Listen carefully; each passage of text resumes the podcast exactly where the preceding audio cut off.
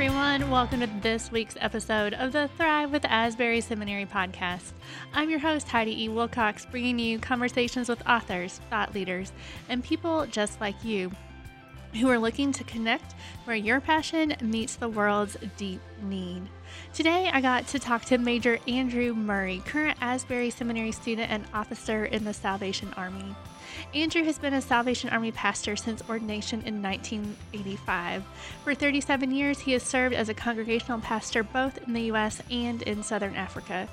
He started a master's in pastoral counseling in the fall of twenty nineteen when his wife had major spine surgery, and he took a year of medical sabbatical to help her. He found the classes at Asbury to be a form of self-care, family, and distraction.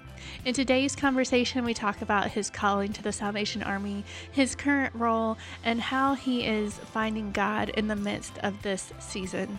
Let's listen. Major Andrew Murray, I am delighted to get to talk to you today. So you're a current student at the seminary, a Salvation Army officer. Thank you so much for making the time to talk to me. It is my pleasure to be with you today. So I have to ask, your name's Andrew Murray. Do you ever get confused with the tennis star? No, but I do get confused with the Christian author. Oh, okay. So Andrew Murray wrote twenty-eight books. And I often get asked, did I write them? Now, and you say, yes, of course. Well, he, he died, you know, one hundred years ago. Oh. So if I was the author of that, then I'd be a lot older than I am now. Yeah, that's funny. That's but I funny. have given I have given away the books as Christmas gifts. That's that's really funny. I love your without, sense of humor. with, without without any comment, just I've given them out too.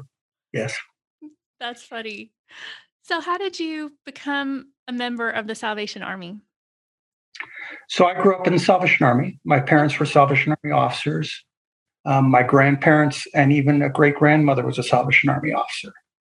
So for many generations, uh, my family's been in the Salvation Army and been Salvation Army pastors. Um, my great-grandmother served in India and died serving as a Salvation Army officer in India. My mother's father, my grandfather, served as a Salvation Army officer in China and Iceland and Africa, served all over the world um, as a Salvation Army officer. My parents served as Salvation Army officers here in the United States. Okay. And so I grew up as a child. The Salvation Army was my church. It was what I knew. Mm-hmm. And um a Salvation Army officer was something I never wanted to be. I understand that. So since you never wanted to do it, how do, how did you start doing it? Well, I always wanted to be a military officer. Mm-hmm. And that's from, from a very young age. I was just fascinated with the military and I wanted to be a military officer. And um, as a matter of fact, for junior high school and high school, I went away to a boarding school, to a military school. Really? Uh, my parents were not happy about the idea. Um, it kind of happened by chance. Um, my dad was a Rotarian and in New Jersey. And he said to me one day, Andrew, would you like to sip, skip school and come and see a real general at Rotary Club today? Mm-hmm. So I was a fifth grader. The idea of skipping school and meeting a real general from the U S Army was very cool to me. So I said, okay. So I went to the Rotary Club with, meeting with my dad. I sat there, and this general, his name was General Roberts, he was there, and he was had just become the superintendent of this military school. And he was actually out recruiting for kids to attend his school. Mm-hmm. And um, afterwards, I went up and talked to him. And uh, my dad told me, don't think about going there because a year's tuition is more than we make. Mm-hmm. And so it's just not going to happen. Mm-hmm. And so I went up and I talked to the General Roberts and he said, we're looking for boys just like you. Uh-huh. And I said, I, I, and so I wrote to him. He gave me his business card. And as a fifth grader, I wrote to him without my parents knowing. And I said to him, I really want to come to your school. My parents told me that we can't afford to come, but I want to go to your military school. Wow. So that was as a fifth grader. Yeah, you knew what you wanted. That's awesome. I knew what I wanted. And it, so apparently he got in touch with my parents after he received the letter. Mm-hmm. And he got in touch with my parents, and my parents gave him permission to talk to me again. Uh-huh. And he got back in touch with me and said, if you really want to come to the school, we'll find scholarships for you to come. That's awesome. And so I went to New York Military Academy and through junior high school and high school. And when I was when I graduated from high school, I went through R O T C to become a U S Army officer. Mm-hmm. And that's what I wanted to do with my life. Mm-hmm. And that was my focus, and that's what I wanted to do. I loved it. Yeah. So how did you get from one army to the other army? So I always appreciated what my parents did. Yeah. But as a teenager, quite honestly or truthfully, I wasn't a Christian. Mm-hmm. I attended church because that was what was expected in our household. Mm-hmm. Um, but I didn't have a relationship with God. And I had no desire to have a relationship with God. Mm-hmm. And I had no desire to do all of that hard work that my dad did and I watched my parents do growing up. Mm-hmm. Mm-hmm. They sacrificed of themselves to help other people. And quite honestly, I didn't see the point of that. Mm-hmm. And so when I was doing the R O T C thing and, and a cadet to become a, a U S Army officer, God got hold of me one day. And um, he said to me, you know, Andrew, you can do what you love doing, but it doesn't mean you'll be happy. Mm-hmm. Until you do what I want you to do, that's when you'll be truly happy. Oh, wow. And so as a, at that point in my young twenties, I had to, I had to respond to what God was saying to me, which was, do I really want to have peace and happiness in my life? Mm-hmm. Or do I want to do my own thing? Mm-hmm. And at that point, I realized that true happiness comes from obeying God. And I had this, this life-changing experience of coming into a relationship with Jesus. Mm-hmm. And it just changed my life. Yeah. I'm curious. I mean, because you obviously grew up in a Christian home. Um, so like hearing from God wouldn't have been a foreign concept to you. But when you say that, what do you mean? Because different people mean different right. things when they so, talk about that. So for me, it was a, it was, I've had a few times in my life where God has almost spoken out loud. Mm-hmm. Partially, probably because I'm a little slow sometimes and I don't listen really well. And it's his version of hitting me with a two by four. Uh-huh. You know, my dad used to smack me upside the head, say, Andrew, right? God does that to us sometimes too. Yeah. And in this case, you know, it wasn't skywriting in the sky. Mm-hmm. It wasn't, it wasn't letters in the sky, but it was almost an audible voice. Really? And I've only had that happen a very few times in my life. Mm-hmm. But that was one of them. Mm-hmm. Where God just spoke in such a way that I either had to say, God, I accept this, or God, I reject you. Mm-hmm. Mm-hmm. And I said to God, oh, go ahead. And I said to God, okay. Yeah. Was was that the moment that you would have said, I was called to the Salvation Army? Yes. Yes. Okay. Because it was clearly, God was not only calling me to, to him, mm-hmm. but he was calling me to serve him. Mm-hmm. And it was this idea of, of giving of myself, of my desires, of my will, mm-hmm. and saying to God, God, I will be your servant, whatever that means. Yeah. I'll go wherever you ask me to go. Yeah. I do think it's interesting that you wanted to be in the military and instead you were in, you are in the Salvation Army. And I really do think that God is like, you can, you can, I want you to be in my army. Like you have a passion for the military, but come be in my army. And that is very true. And the things that I learned, learned in the military and the training that I received from the military helped me as a Salvation Army officer. Really? How so? It, well, it taught, it taught me leadership, uh-huh. taught me how to work with people, how to work with teams, how to do things together, how to accomplish, be goal-driven. And all of that is helpful in the ministry. Yeah, yeah, for sure. Uh, tell me about your career in the Army. You've served a variety of places. You're currently in New York, but you've right. been in South Africa and I don't know where all. So tell me a little bit about your thirty-seven years with the Salvation Army. So when we, the Salvation Army Seminary has many regional seminaries. Mm-hmm. And so depending on where you go to seminary is the geographic area where you will stay. Oh, okay. So in the United States, we have four seminaries. And so in nineteen eighty-three, I went into seminary in New York. Um, one of the people who went to seminary with me had just gotten his MDiv from Asbury. And even though he already had his Asbury MDiv, he still needed to go through the Salvation Army Seminary for two years. Mm-hmm. And so, so we went to seminary together. And so that means that for the most part, I stay in the geographic Northeast.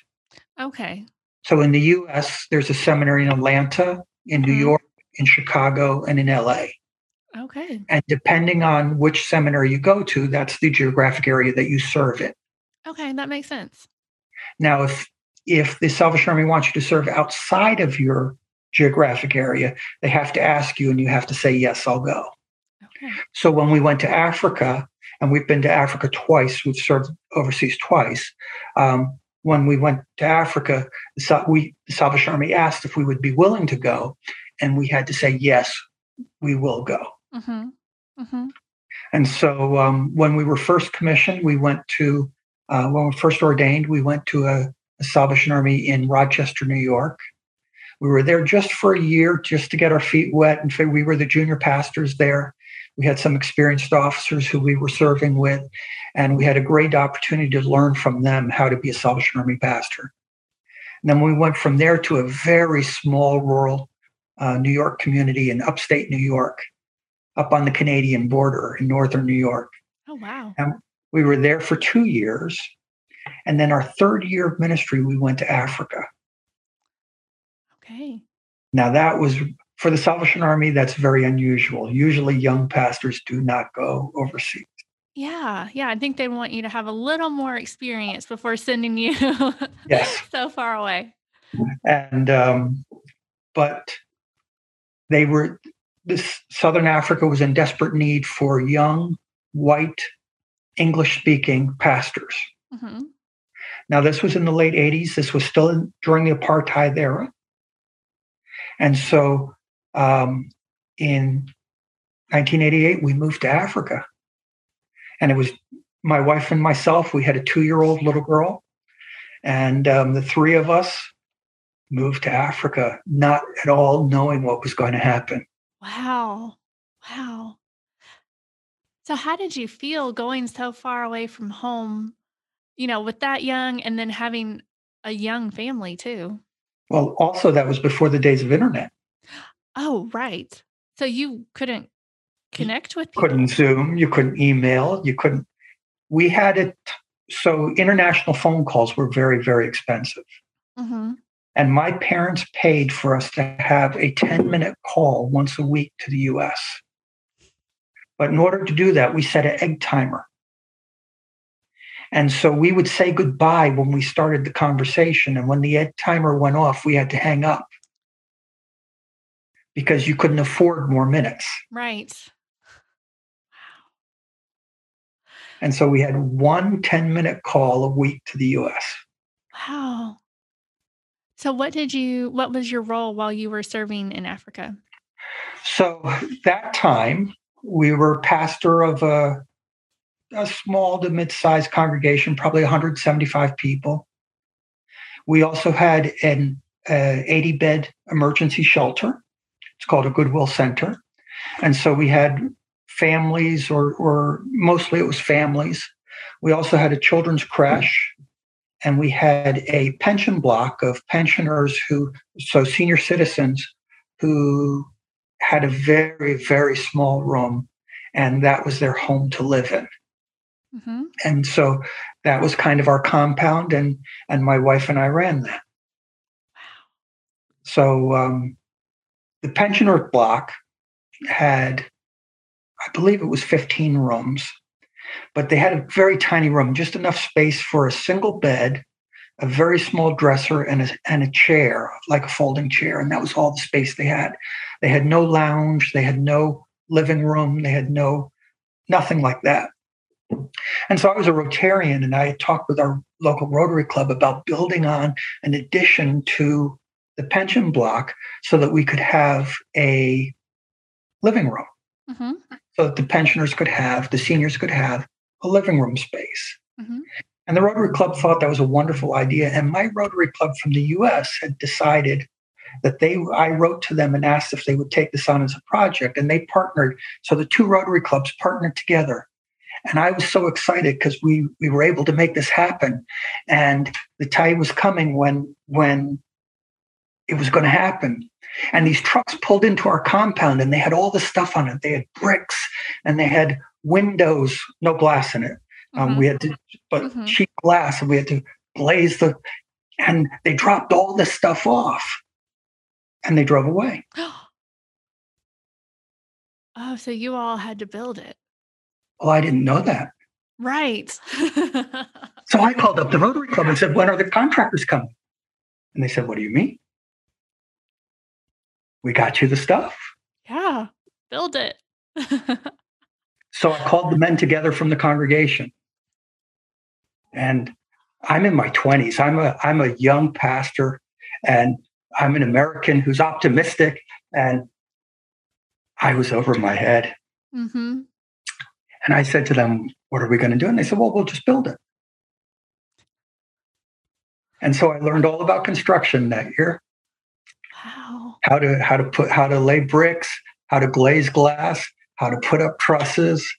And uh, we built a we built a lounge. Wow.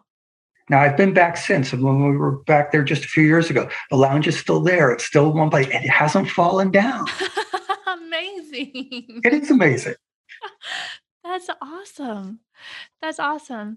So as you're talking, I'm thinking about, you're saying, because you saw your parents give them themselves, you know, so much that you never wanted to do that. Obviously, you changed your mind. God changed your mind. But that's what you've done for thirty-seven years. Like you just told me a story about, you knew nothing about contracting. You figured it out.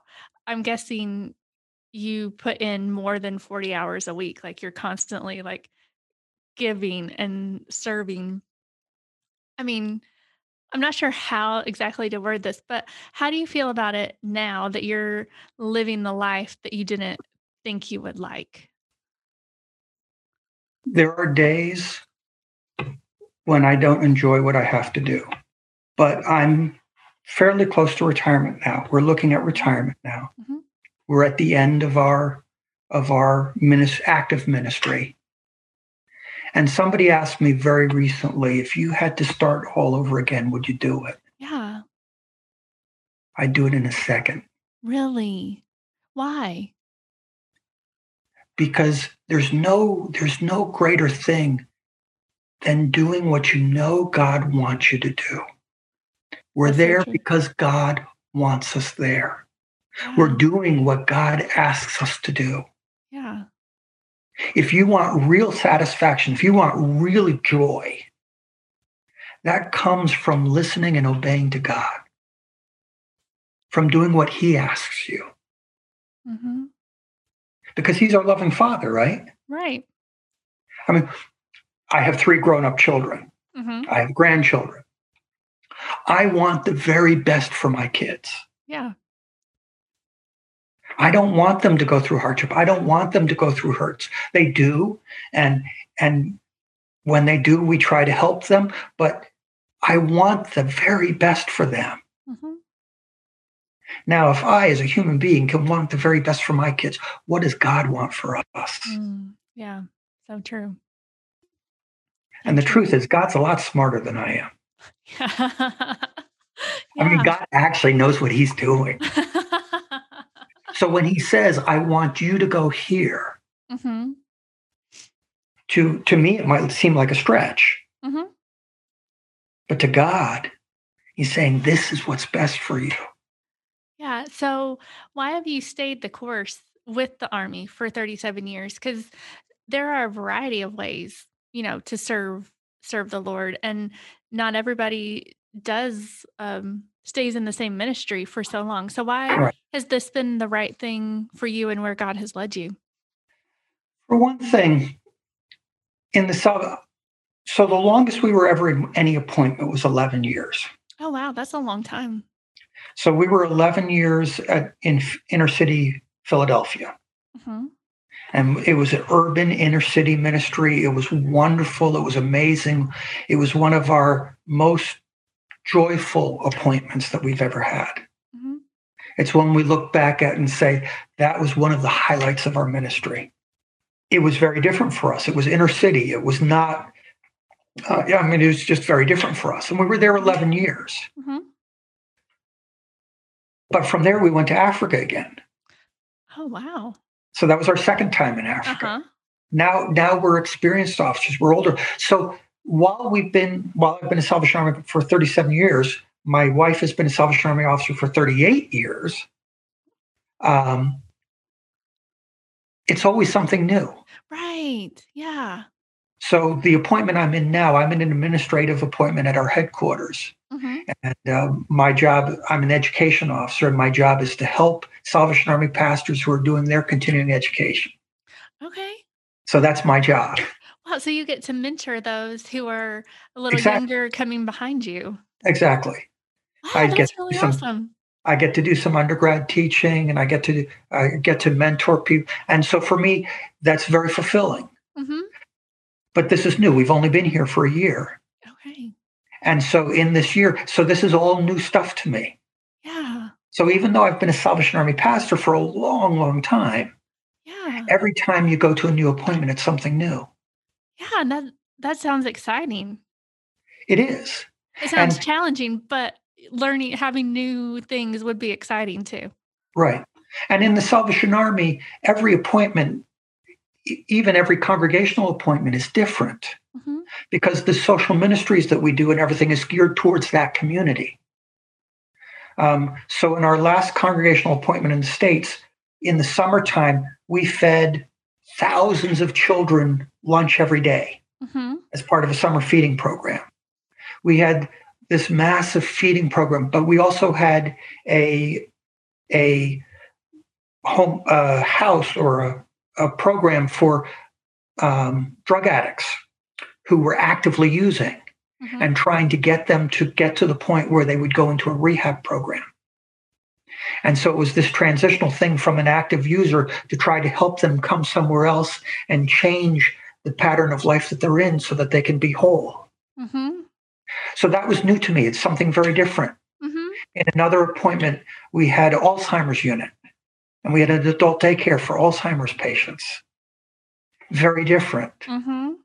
So every appointment is different. Yeah. Because the need of each community is different. Mm-hmm. For sure. That is what I love about the Salvation Army, is that uh, it seems like they're you're very good at showing people the practical faith, you know, like meeting people's needs, serving them, showing and showing them Jesus at the same right. time. Well, we wear the S's on our uniform, mm-hmm, and lots of people think that the S's stand for Salvation Soldier or something like that, but that's oh, not yeah. true. Really? No. The S's say that I'm saved to serve. Oh, okay. I didn't know that. Yes. So the whole uniform, the whole concept is that God has saved me. He's redeemed me. Mm-hmm. I was a sinner, mm-hmm, and and I couldn't earn my salvation. But God gave it to me as a gift. Mm-hmm. And because I've been saved, now I have to serve. And so I go out to serve others in the name of Jesus. Yeah. William Booth had a, had a saying, he said, soup, soap, and salvation. True. Okay? So if you have somebody who hasn't eaten in a day or two days, and you say to them, I want to talk to you about God. Mm-hmm. Chances are they're not going to listen to you. Yeah, they can't hear you. Because what they can hear is their stomach rumbling. Mm-hmm. But if you say, let me give you a meal in the name of Jesus. Let me take care of this need first. Mm-hmm. You have this immediate need. Let me help you with this. Now, let me tell you why I helped you with this. Yeah. You know, we're not very different. I, too, was lost. But let me tell you who saved me. Mm-hmm. His name is Jesus. Much more to meet the, the physical needs alongside the spiritual needs and to couple those together. So William Booth's hierarchy was soup, then soap, mm-hmm. then salvation. That you had to build one on the next. Yeah. And you're building relationship at the same time. Exactly. So if a person has no self-esteem, if a person has no self-worth, no self-value, how can he accept that the, there's a God who loves him? Right. Because he has no value. Yeah, for sure. And so so they each build on each other. And that's that's kind of the beauty of how the Salvation Army, lots of people don't think of us as a church. Right. Yeah. Yeah. I don't. Most people I... don't think of us as a denomination, which we are. Mm-hmm. We're a break off of the Methodists. And for one hundred fifty plus years, you know, the Salvation Army has been there. But most people think of us as, us as a social service agency. Yeah. Now, folks who have no relationship with God, folks who have no desire to have a relationship with God, how likely are they to walk into your local congregation? We want them to, yeah. But how likely are they to walk into your local congregation? Not very likely without the relationship being built and needs without, being met. Without yeah. something. Yes. But people with no understanding of God at all will come into a Salvation Army building and say, I need help. Yeah. We know that you are there to help. Yeah. Yeah. I'm sure you have lots of stories like this, because we already established when we were talking before we hit record that you have lots of stories. But can you tell me a story about someone whose life you saw changed because of the work that you or the Salvation Army is doing? Sure. Let me tell you a story about a little girl. Her name was Becky. Now, Becky had a mom and dad. She had two older siblings. But dad was an alcoholic, and dad was abusive. And the best thing that ever happened in Becky's life was when her dad, when she was one, her dad left. Mm. Now, dad didn't really leave him. And I found out later, really what happened was mom took the kids and left dad mm-hmm. because it was an abusive situation. Mm-hmm. Now, mom really didn't have a lot of skills. She was a seamstress. She worked jobs the best she could. They had not a lot of money. They lived in a house where they had no running water. They had a pump. Mm-hmm. They had an outhouse. They had a metal tub in the kitchen that they filled with water from the pump. And the kids took turns taking a bath once a week. Wow. Now, Becky got to go first because she was the cleanest. Yeah. Okay. Um, so that was her life. I don't remember how many schools she went to in her in her elementary and high school thing. I think it was like, it was more than ten. She never stayed in the house long. Wow. They were always moving. Mm-hmm. Her constant for her was the Salvation Army. Mm-hmm. There were people there who loved her as her. She was Becky. She was important. There was an old couple in that ch- in that congregation who really loved on her, and they they she went to a program called Sunbeams, which is like brownies or Girl Scouts, and yeah. she started becoming active at the Salvation Army and doing stuff. And she had self-value and she had self-worth. She was loved. Mm-hmm. When she got through high school, she was encouraged by the person, by the pastor at the Salvation Army, by the officer there, that she could be the first person in her family ever to go to college. Wow. And she decided to go. Now, she worked at the Salvation Army to, to she was their, their bookkeeper to help pay for, you know, she's a college student. And it was a small little Salvation Army in a small little town. And she was doing her thing. And it was all great. Mm-hmm. In the end, God, God got hold of her. And she's decided to go to seminary. Mm-hmm. And we got married. Wow. And my children and my grandchildren are there because somebody loved Becky into the kingdom. Yeah. Yeah. Statistically, Becky should have been pregnant by the time she was fifteen. Mm-hmm. Statistically, Becky should be an alcoholic. Statistically, Becky should have dropped out of school. Mm-hmm. Statistically, Becky had very little hope. But somebody was there for her. Mm. Somebody loved her unconditionally. Wow. Somebody showed her Jesus. And my children are the outcome of that. Yeah. That's a powerful story. That's a, like, that's a big why for what you do, why you do what you do. Absolutely. Yeah. That's awesome. That's awesome. And awesome. we've seen we've seen children now uh-huh. who have been kids who have come in while we've been pastors. And we're old enough now to have those guys grow up and become Salvation Army pastors. That's really cool. And so it lives on, not through us. We're getting ready to retire. Our time is almost done. Mm-hmm. But it lives on generationally through yeah. us. Yeah. And how neat to be able to see, because we don't all get to see kind of the legacy maybe that we're leaving or that we hope we're leaving, you know, but you're getting to see that. Right. Yeah. So how did, oh, go ahead. And we get to see that all over the world. Yeah. So because how did, we have kids now who in Africa, we, we, we, in the eighties, who, when we went back just a few years ago, were now the adults of our congregation. Yes, yes. And we have kids who now became Salvation Army officers. The children's home that we had um, for girls in, in Africa just recently, in January, a new past Salvation Army officer has gone in to take over that work. And he was someone who we taught and ordained. And so the next generation is is is already coming through and it's happening. Yeah, that's really cool. So how did you and your wife meet then? Was it at the Salvation Army Seminary? No. Okay. Um, so my wife and my sister worked at a Salvation Army camp together.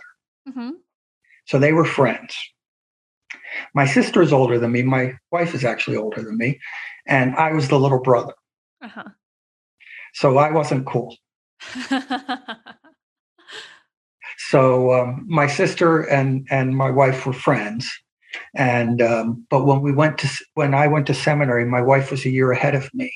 Mm-hmm. And so we were both single in seminary. And at that point, we just became really good friends. Yeah.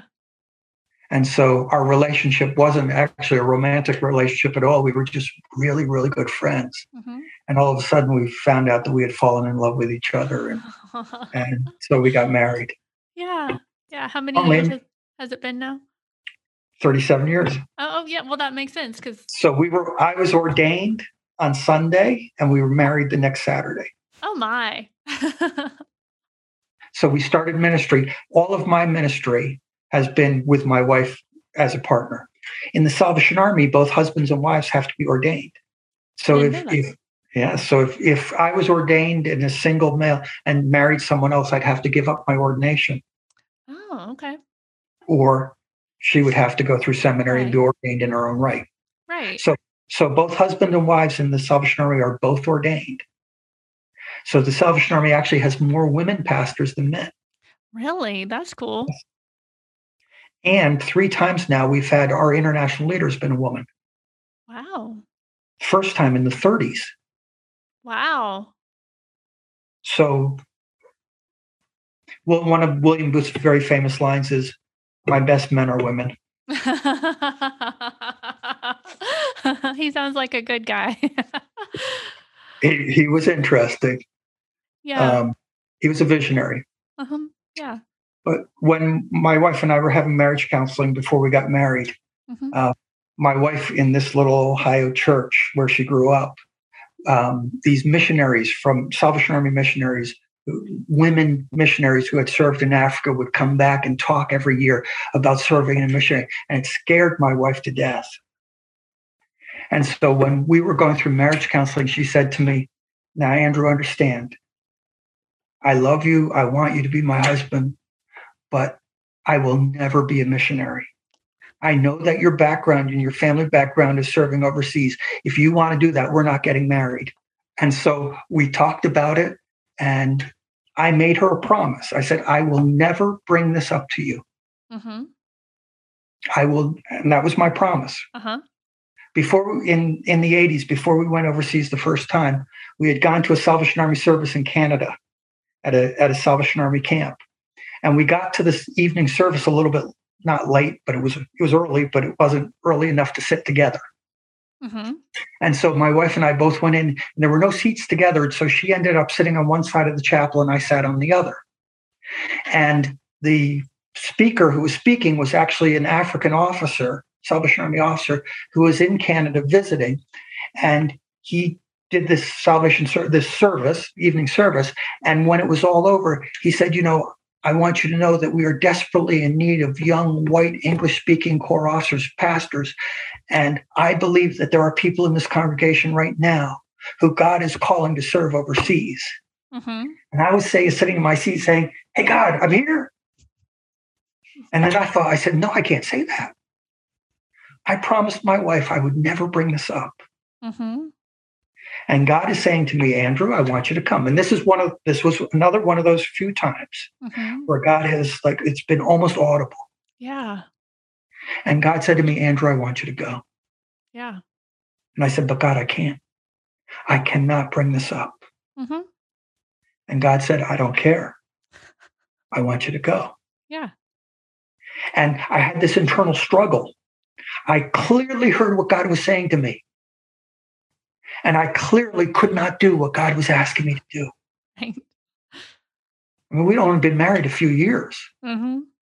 This conversation wasn't, you know, it wasn't that long ago. Right. And then finally I gave in to God, and I said, "God, okay, listen." And I went to the altar. And I said to God, "God, if you really want to make this happen, you need to, you need to work a miracle here, because you know what Becky has said." Mm-hmm. And the service finished, and I've I've made my peace with God, saying, "God, it's up to you now." Mm-hmm. And I went to look for Becky, and the crowd is huge, and it's a, this big, big chapel and, and huge crowd, and I'm trying to find my wife, and finally I see her, and I say, "Becky, I got to talk to you." And she says, "Andrew, I got to talk to you." I said, "No, Becky, I've got to talk to you. It's really important." She said, "Andrew, shut up." And I said, "What?" And she said, "During the meeting, God spoke to me. And God said, I want you to go to Africa." Mm-hmm. You see, it was really important for us that not that God called me, but God called her. Mm-hmm. Mm-hmm. And that she knew without a shadow of doubt that God had called her too. Mm-hmm. She wasn't going because I was going. Right. She was going because God wanted her there. Mm-hmm. Mm-hmm. And she had something important to do for God. Yeah. That's a really beautiful story. So then, jumping ahead many years from that, how did you come to Asbury? So a few years ago, well, actually, when we came back from Africa this last time, mm-hmm, mm-hmm. Um, my wife has always had scoliosis. So she had spine, spine mm-hmm. problems, and mm-hmm. it's just kind of in the background. We've always known it. You know, she's had shots, she's had therapy, she's had all the kinds of stuff you do. But she's always had back problems. Mm-hmm. And when we came back, the back problems started to get really bad. Bad enough that by the end, um, she was in a power wheelchair. And we went from doctor to doctor, hospital to hospital, kept on escalating and going up from a small local hospital to a bigger regional hospital to a really big regional hospital. And finally, they said, you know, she needs major surgery. twenty hours of spine surgery. That's a long time. Yes, it is. Very long time. Yes. And um, they said, if we don't do the surgery, within five years, she'll be paralyzed. Eventually, we went to Cleveland Clinic mm-hmm. and got a second, third, actually, I guess it was a fourth opinion. And Cleveland Clinic's an amazing place. And the neuro- head neurosurgeon there said, listen, we need to do the surgery. She needs the surgery. If we don't do the surgery, she'll be paralyzed. But understand that of three people who have the surgery, one is paralyzed from the surgery. Oh, wow. Those are kind of terrifying, you know, statistics. Yeah, not good stuff to hear. No. And so we prayed about it and we talked about it. And we decided to go ahead with the surgery. See, if we didn't do the surgery, she's going to be paralyzed anyways. Mm-hmm, mm-hmm. It was just a matter of time, five years, mm-hmm. and she'd be paralyzed. And so we couldn't continue to be Salvation Army officers and give her the care that she needed. So we took a, I took a year of medical sabbatical. Mm-hmm. I was still a Salvation Army officer, but for a year we didn't have an appointment. And my appointment actually was to take care of my wife. Mm-hmm. Now, we already have our retirement home. It's in Kentucky. It's not far from Asbury. Mm-hmm. And so I was kind of wondering what I was going to do with this year with myself as I was trying to help my wife as she went through the healing process after this mm-hmm. massive surgery. And so um, I decided to do a master's at Asbury. That's how you rest and relax. Well, I needed something to occupy my mind. Yes, yes. See, I knew that with my personality, if I just sat there, I would obsess about the situation we were in. Mm-hmm. Mm-hmm. I needed something to occupy my mind. Mm-hmm. And so I got a half of a pastoral, a half of a master's in pastoral counseling done in that year. Wow. I did ten classes that year. Wow. And it was amazing. Yeah, how so? So I've been a Salvation Army officer for a long time, and I have this built-in family in the Salvation Army. Mm-hmm. And that's very important to me. And and and they love on me, and they pray for me, and they support me, and they help me. But during that time, I needed more. Mm-hmm. And the truth was, so now most of the classes I've taken, I'm older than any of the other students. Most of the time, I'm older than the professors. There's only been a few professors who have been my age or older. Most of my classes, I'm the oldest in the class. Mm-hmm. And that's, it's been beautiful. It's been wonderful. But what I found is, especially in, in the really dark times after the surgery, when, when things were really not well, mm-hmm. it was the Asbury professors who were my friends, mm-hmm. who were praying me through the moment, mm-hmm. who were calling up on me to check to see how my wife was, mm, so kind. who were who were talking with me to say, how are you doing spiritually? How are you doing physically? How are you mentally right now? Mm-hmm. They were much more than professors. They were friends. Yeah. And they loved on me in that moment when I really needed that. Yeah. And it was different. I mean, my Salvation Army friends and and and, and comrades were, were absolutely doing that as well. Of course, yes. But it was different. Yeah. Yeah, your family was, expanded. My family expanded at the time when I needed a bigger family. Mm-hmm. Mm-hmm. And it wasn't that, that God wasn't sufficient. It was that God brought in the people that I needed for that moment. Yes, for sure. Because he knew what I was going through, and he knew he knew what help I needed at that moment. Mm-hmm. Mm-hmm. Because like, God's a lot smarter than me. God actually, you know, when when God does his miracles, right? We say, "Wow, I can't believe that God just did that." Mm-hmm. Right? Have mm-hmm. you ever done that? Yeah. yeah. Yeah. And then we say, "What's that? Why am I saying, wow, I can't believe God did that? This is what he does." That's true. That's this true. Is who he is. This is his nature. That's and true. We're surprised when God works miracles. That's true. So you might still be in that season a little bit of healing and recovery from it, but what have you learned about God during this time, or are you currently learning? So, well, that's a, that's a big question. Yeah. So what I've learned in these last two years is that God doesn't want us to hold on to him. Now, when I say that, people often get this shocked look on their face, like, what do you mean? Mm-hmm. But God doesn't want us to hold on to him. When we hold on to God, we're using our strength, we're using our power, and that's finite.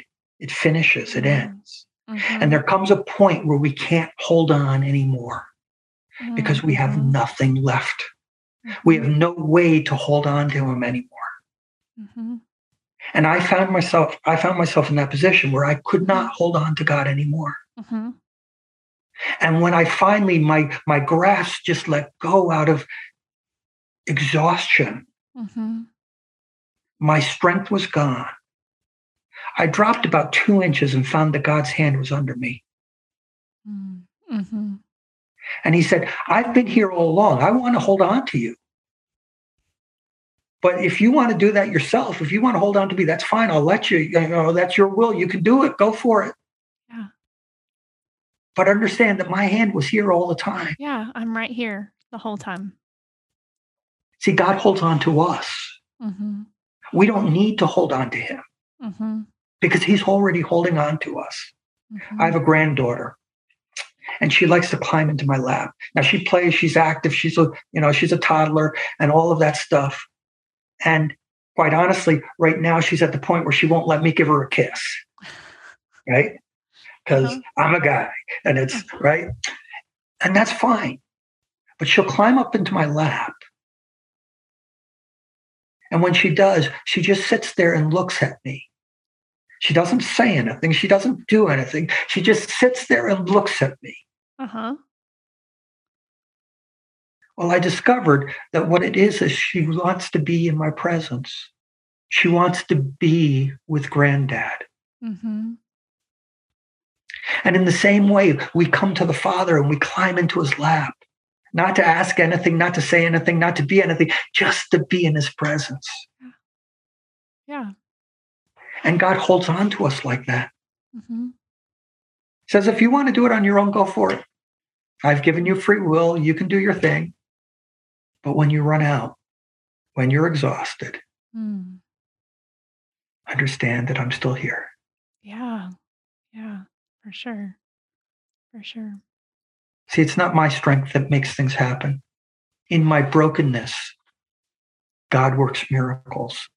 My ministry is really not about what I can do for the kingdom.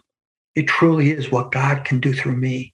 I have to be willing to be God's tool. And then God works miracles. God is in the miracle business. That's who he is. That's what he does. Yeah, totally. And we're the ones who usually stop the miracles from happening. Yes. Yes. Unfortunately, that is also true. So, so you ask a, a really deep question there. What have I learned? That's what I've learned this last yeah. couple of years. Yeah. What a, what a profound thing to have learned. What a hard thing, I think, to have learned, because letting go doesn't come easy. No. And getting to the point where you can't hold on anymore mm-hmm. doesn't come easy either. No. The the time after the surgery was horrible times, mm-hmm. traumatic times. And there were times when I, I just wanted God to take us to heaven. And yet God in his faithfulness held on to us through that time. Mm-hmm. And when we came to the point where we are now, Becky hung her walker on the wall and said, I'm not using this walker anymore. And she walked into our office Yay. Without the walker. It was a miracle. Yes. Worked through people. Yes. Mm-hmm. Worked through surgeons. Yes. But it was God, faithful God, working a miracle. And it changed yes. our lives. Yes. Absolutely. Absolutely. I want to be mindful of our time. So we've talked about a great many things, um, but is there anything else you want to say that I didn't know to ask? No, I, we've had a we've had a good conversation. It's been yeah, fun. I've loved it. I've loved it. So we have one question that we ask everyone who comes on the show. So because the show is called the Thrive with Asbury Seminary podcast, what is one practice that is helping you thrive in your life right now? The contemplation with God, mm. quiet time with God, mm-hmm. not where I ask him anything, mm-hmm. not where I petition for anything, mm-hmm. not where I tell him a single word, but like with my granddaughter, I just climb into his lap and come into his presence. Mm, that's beautiful. That's beautiful. Well, Andrew, thank you so much for taking the time to share just a little bit of your story today. I really enjoyed it, and I know our listeners will as well. So thank you so much. You're welcome. Blessings. Hey everyone, thank you so much for joining me for today's conversation with Major Andrew Murray. Isn't his story such a gift to us, you guys? I really appreciate the opportunity to have heard just a small portion of it, but to hear him share about God's faithfulness throughout his life and even now in this season. If you enjoyed what you heard, which I hope you did, and if you know him, be sure to tell him thank you so much for being on the podcast today. As always, you can follow Asbury Seminary in all the places on Facebook, Twitter, and Instagram at, at Asbury Seminary. Until next time, I hope you'll go do something that helps you thrive.